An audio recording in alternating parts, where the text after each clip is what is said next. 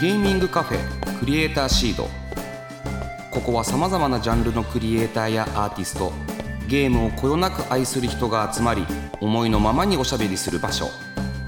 これから活躍するクリエイターの種を育て今そして未来を面白くするヒントを見つけていきます。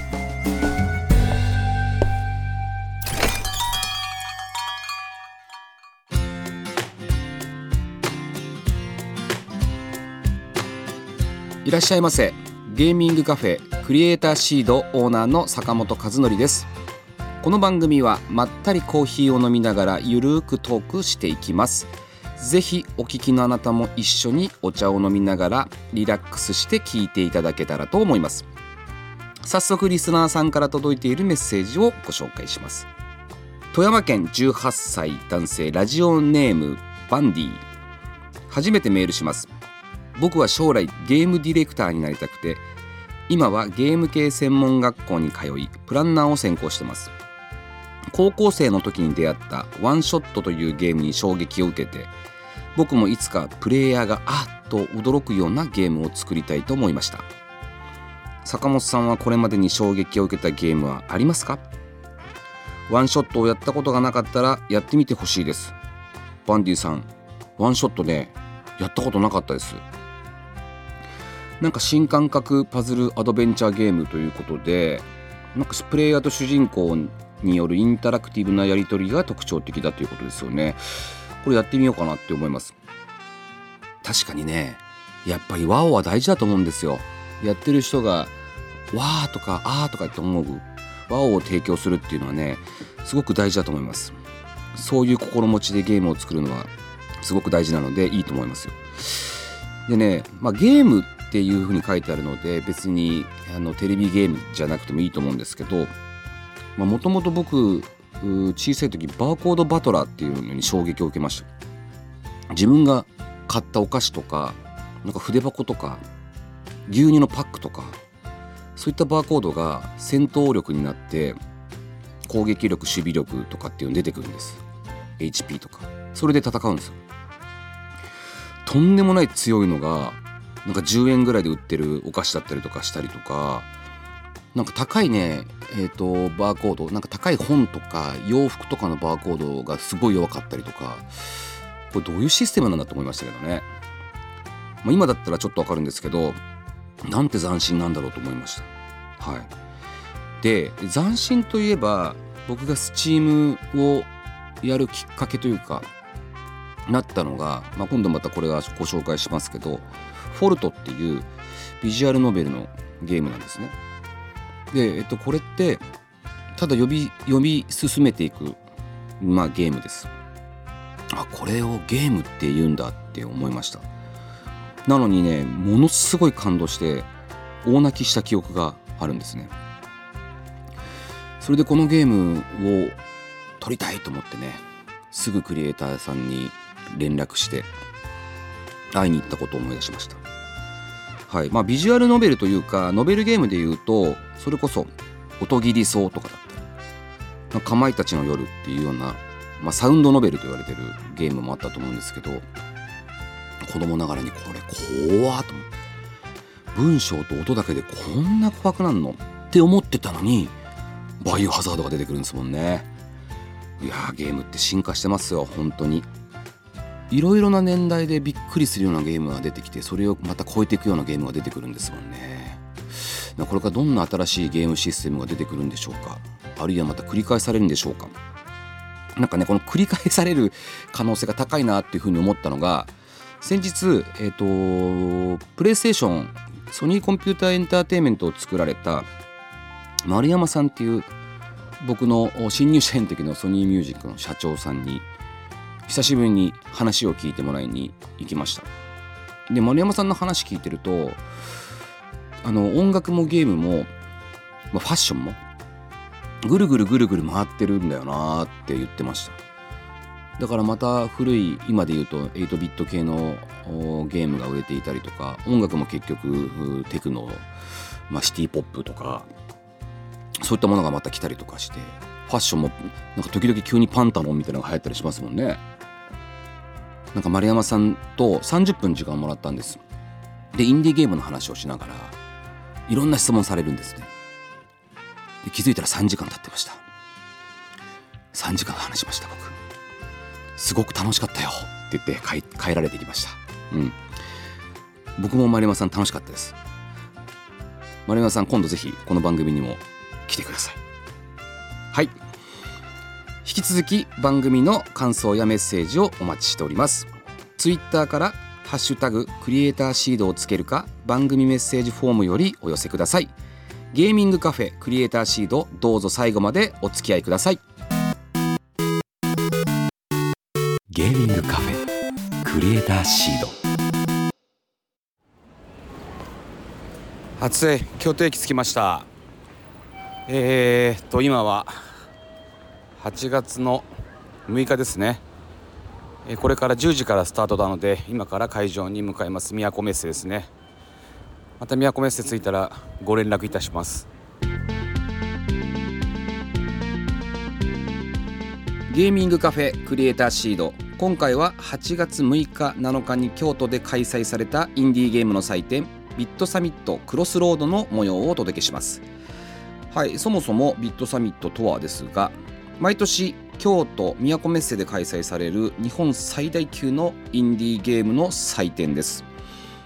あのねやはりですねインディーゲーム、まあ、ゲームの世界的な 聖地といいますか憧れがやはり京都ということでそこでやられるイベントに世界各国のクリエイターが出したくて応募するんですよね。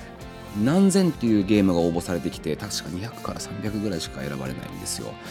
でそこで、えー、賞をもらったりすると、まあ、必ずと言っていいほど売れるんですね。なのでみんなそこに出すために頑張ってるようなそんな大きなインディーゲームの祭典です、まあ、国内の面白いインディーゲームを海外に向けて発信していくという趣旨からスタートしているんですけれども、まあ、昨今では本当に世界のゲームが来てます。半分ぐらいが海外の方あるいは京都に住まれてる海外のクリエイターの方が出展してたりしますね、うん、で全国からもう当然ながらインディーゲームが大集結しますしここにはいろいろなあのゲームの会社さんですね。大きな会社。プレイステーションだったり任天堂だったり XBOX だったり。そういったところのねお偉いさんもねみんな見に来るわけですよね。でそこのゲームの取り合いになるんです。これが。どこで最初に出すんだっていうね。まあそういった交渉の場でもある。そのぐらい業界から注目されているイベントでございます。会場自体が5番の目みたいになっていてあの入り口からジグザグにずっとゲームを見ていけるとすごく見やすいんですね。で本当に机の上にゲームをただ置いているだけのクリエイターもいれば装飾しているクリエイターもいる。でプラットフォームもスイッチで出してる人もいればまだ開発中なので PC で出してる人もいる。まあ、とにかくゲームをたくさんやり続けれるっていうかずっと発売前のゲームが遊べるイベントになってるので一般の方むちゃくちゃ楽しいんじゃないかなと思うんですよね。そしてえ今回私は、えー、6日に参加し現地でさまざまな方ですねゲームクリエイターやゲーム会社の人にインタビューをしてきました。その模様をお聞きください。えー、と今回のビットサミット中に入ってみますと、あのー、会場が、え、去年は1階だったんですが今回2階になってまして天井が高くなってる分なんか非常にあの豪華に感じるというか海外のイベントっぽくあのなってるなっていう風な印象です。入りますと任天堂インディーワールドのブースでしたりとか、え、プレイステーションのブースもあると。大きなブースがいっぱいありますよ。お。この前、えー、このゲームやってみてくれて紹介したアンパッキングもブース出しております。うん後でゆっくりやりますけどなかなかこれは1日で回りきれんぞ。あサイゲームスも出してますね。サイゲームスは果たしてインディーゲームなのかっていう、えー、そういう疑問もありますけどね。いいんです。インディーゲームとは魂ですからね、えー、インディーだと言ったらもうインディーゲームなんでね。それはいいと思いますよ。はい。いやすごい。本当すごい。さっきね集英社ゲームズの森さんと山本さんっていうね役員の方とちょっとお話ししましたけどなんかブースもすごくて新参者なんですがよろしくお願いしますっていうふうに大きな会社さんから言われてちょっと怖かったです。そうそうそう。ビットサミットってその会場の中にゲームも展示されてるんですけれどもセンターにステージがあってクリエイターの方のトークショーみたいなものも行われてたりします。ここを見に来るだけでも価値があるんじゃないかなっていうふうに思います。はいブース奥の方行ってみますとなんか京都府が出していたりとか立命館大学のゲーム研究センターが出していたりとか。面白いな。今年はでかいよ。そうそうそう。ボランティアのね学生さんが、あのー、スタッフとして働いてたりするんですよね。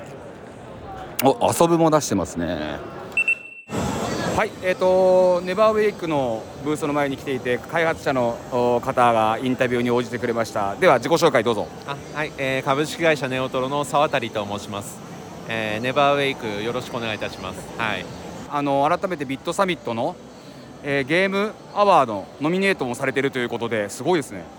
ね僕もちょっと正直驚いててよく分かってないんですけれども、まあ、でもこうシューティングっていうすごいニッチなジャンルでこういう賞をいただけるのであれば本当にありがたいと思ってます。なんかすごく世界観があの面白いなと思ってるんですけどどういう世界観でお作りになられてるんですか？そうですねあのまず目を覚まさないあの、まあ、小学校多分3年生ぐらいの女の子がいましてまあ、その彼女が夢の中でモンスターと戦っていると。でそのモンスターっていうのはその小学校3年生の女の子の嫌いなものっていうのが敵になっているのであのわさびだったりとかナスだったりとかから始まって、まあ、あの番犬みたいな犬だったりでしまいにはこう家族みたいなちょっとプライベートなところまで踏み込んでいくようなお話になっています。いやなのでその世界観の中にその子供の苦手なものっていうのを、まあ、出してるということですごい面白いなと思いましたし、まあ、何よりゲームのあの操作性がすごく気持ちいいなと思ってました。あのそこら辺はこだわられました？そうですね。やっぱりシューティングっていうと一番こう感触が大事なので自分がこう銃を撃って敵をちゃんと倒してで敵の攻撃をかわすっていうところがそもそも面白いっていうのは意識しながら作ってます。プレイステーションのブースの方でも5の方で展示されてますけどそうですね。ちょっとお話しいただいた時はちょっと驚いたんですけど、まあ、今回、あのー、ネバーベックのブースではスイッチ版もあってで SIE 様のブースでは、えー、PS5 版も展示いただいてちょっといろんなところで展示いただいているのは本当ありがたいなって思ってます。あのようやく一般の方にやってもらってこれからリアルな感想をいただくと思うんですけど2日間あの楽しんで頑張ってください。あありがとうございます。今日はありがとうございました。どうもありがとうございましたシューホーズはあのフィニックスのブース以外で個別でブースを出しておりましてそこに今店頭にいるのが担当プロデューサーのうちの小田君です。どうですか？シューホーズは。そうですね。あのシューホーズこう2人でもまあねワイワイ遊べるっていうところもあってあの今遊んでいただいている方には全員あの面白いって言っていただきながらやっているので、まあ、やっぱりこういうなんていうんですイベント向けねあのタイトルっていうところなのでまあぜひぜひ2日間通して、もっといろんな人に遊んでもらえればなと、はい、思っております。ぜひぜひ。シューホーズはどのぐらい前に見つけたの？シューホーズはもう1年半前ぐらい2年前のデジゲ博なのでだから2020年の11月からはいあのー、一緒に協力して行ってますね。どういうふうなディレクションをしてきたんですか？ディレクションですか？ディレクションに関してはまずやっぱり最初にオンラインやらないかっていうところからねこう声をかけさせていただいてで当人たちが、まあ、ここまでやりたいけどでも大変だし厳しいかもっていうところをなんとかやっぱり諦めないでやっぱり一生もののねあのものになるからあのやるだけやってで全員が納得する形でねやろうっていうところでここまで来たといった形です。じゃあこの2日間ねちょっと楽しんでもらえるといいですね、シーホーズは。ね、はい、もっともっと人をこう呼び込んで、あのここでワイワイパーティーをねできればと思うので、はい、ぜひぜひ よろしくお願いします。はい、頑張ってください。では自己紹介を。はい、えっと RPG タイムライトの伝説の開発ディレクターの藤井智と申します。よろしくお願いいたします。ご無沙汰しております。ご無沙汰しております。ようやく完成させることができました。何年かかったんでしたっけ？いやこれが足掛け9年ぐらい開発を続けてまして、はい。ようやくなんとか10年は見かけたくないなと思ってなんとか一桁台で収めました。すごい。あの僕はもう4年5年ぐらい前からあの知り合ってましてぜひお手伝いさせてほしいということでいろいろやっておりましたけれどもそこからまた4年5年かかりましたもんね。そうなんですよ。もうその当時でもまあ大体完成してますっていうふうに坂本さんにはお伝えしてたんですけどまあこのほぼ完成を完成にするまでがすごく時間かかってしまって はい。今はあれですよね XBOX とそうですマイクロソフトストアでのあの販売になるんですけれども、えっと、ちょうど、えっと、8月の18日に任天堂スイッチ版とプレイステーション版が出ましてこれからも頑張って、はい、皆さんに広めていきたいなと思ってます。多分待ってる人多いなと思ってますよ。あのスイッチにはすごく似合うと思いますしなんかこれから広がっていくんだろうなと思うんですけどローカライズは今どういう感じになってるんですか？そうですねこれに関しては英語とあと,、えーと、簡体字とあともちろん日本語をやっておりましてそちらもあの手書きで進めるゲームなんですけども、はい、英語も簡体字も手書きしてやりました。あのこういう面白さがあるよみたいなそのあのポイントみたいなものを教えていただけますとそうですね、あのー、学校の中で、まあ、ノートの中にゲームを作ってきたものを遊ぶというゲームなんですけど本当にあの現役のお子様世代からあの当時子供だった皆さんということで本当にいろんな方にあの面白いっていただけてるのでぜひぜひお手に取っていただきたいなと思ってますいやあの本来であればね我々もフィーニックスとして一緒にやりたいなと思ってたんですけれどもあのアニプレックスっていうね あの僕がもともとソニーミュージックにいたんですけどそのアニプレックスであのすごいサポートもらってますもんね。そうですね。もうインディーなのにテレビ CM を打っていただいたりだとか なかなかないなっていうふうな感じで。はい。もともと評判がめちゃくちゃいいゲームなのでテレテレビスポット似合いますよね。いやそうだといいんですけども。はい。でもやっぱテレビで見た時はちょっと感動しちゃいましたねじゃあちょっとまた、えーと、スイッチプレイステーションでリリースということでビットサミットでもプレイステーションのブースでもやられてますもんね。はいおかげさまで皆さんに応援していただいてます。というような面白いゲームなんでぜひ皆さんやってみてください。えっ、ー、と今日はありがとうございました。ありがとうございました。ニーディーガールオーバードーズのヒットどうお考えですか？あありがとうございます。ニーディーガールオーバードーズのプロデューサーの斉藤でございます。えっと日々感謝の祈りを捧げております。もうなんかプロデューサーは本当祈るのが仕事ですからあの当たる前は当たるように祈り当たってからはあの感謝の祈りを世界に捧げておけます。あのそれこそまだ開発段階から僕あのゲーム見させてもらってましたけどあれがもうすでに55万売れてるとさっき聞きましたけどもうヒットは確信は持ってたんですか？そうですね。企画書を見た時からあこれはワンチャン100万あるぞと思ったんで結構全力でやりました。どの辺で100万いけると思ったんでしょうかね？なんていうんですかねそのギャルラ君っていう原作者の子が企画書を見せてもらった時にあこのインターネットの申し子のような男なんですけどその彼がなんかこういうものを作りたいって持ってくることそのものが運命を感じたんですよね。今まさにインターネットがゲームになるべき瞬間だと思っていたのであこれはもう彼がこれをやりたくてあのこういうアートワークだっていうなら100万見えるなと思ってやろうってやりましたね。売上的にもインディーゲームでいうともう歴史的な作品になっていると思うんですけれども、まあ、いよいよあとスイッチにも移植ということであの表現はちょっとは柔らかくなる感じなんですかね？まあ面白く可愛くなりましたね。あのなんていうんですか、単に和らげただけではない感じになりましたので、まあちょっとぜひとも見ていただければという感じですね。はい、あの斉藤大地さんとはあの東宝のルナナイツでも一緒にえっとお世話になってはいるんですけど、ルナナイツもヒットしてますよね。まあ、ルナナイツは本当にそのレディーバグの出世作、まあ、今やそのメトロイドバニアといえば彼というふうに言われるようになったレディーバグの出世作なんですけども、まあ、本当に東宝プロジェクトの世界観とキャラクターとあと彼のメトロイドバーゲンの知見とか融合した稀有なキャラクターゲームだと思いますので、まあ、キャラクターゲームとしてもあの歴史に残ると思いますし、まあ、チームレディーバグもおそらくどこかで100万本を当てるチームだと思ってるんですけども、まあ、その出世作という意味でも歴史に残る素晴らしい作品ですのでぜひ買ってください。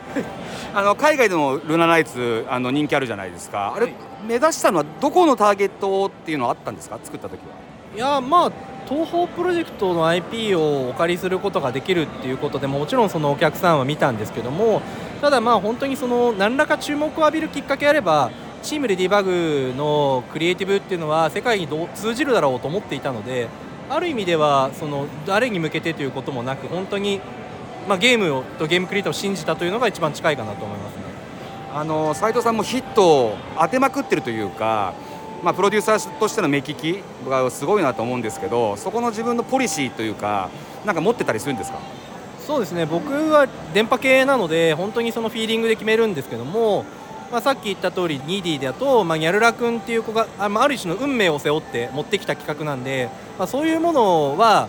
まあ、答えなければならないと思いましたしチームレディーバグもこれだけの腕を持った男が、まあ、ある種の1個きっかけがあって結構懇願してきたんですよね。俺は当てたいっつって。俺は当てたい斉藤さんっつってどうしたらいいって言われてじゃあちょっと一緒にやろうって言ってまあ踏み出していったんですけど、まあ、そういうやっぱ思いとか意志とか運命みたいなものを僕は一番大事にしてますね。本当斉藤さんは僕があのアンティーズからフィニックスに新しい会社を作る時もだいぶ助けてくれましたっていう、まあ、中なんですけど本当すごいなと思うわけですよね。ちょっとこれねお酒飲みながらまたちょっと話したいなと。そうですね。いやこちらこそ大変いつもお世話になってますんでもうお世話お酒飲んでぜひいろんなことまた喋りたいですご馳走してください。あもうぜひ恩返しさせてください。ありがとうございましたありがとうございました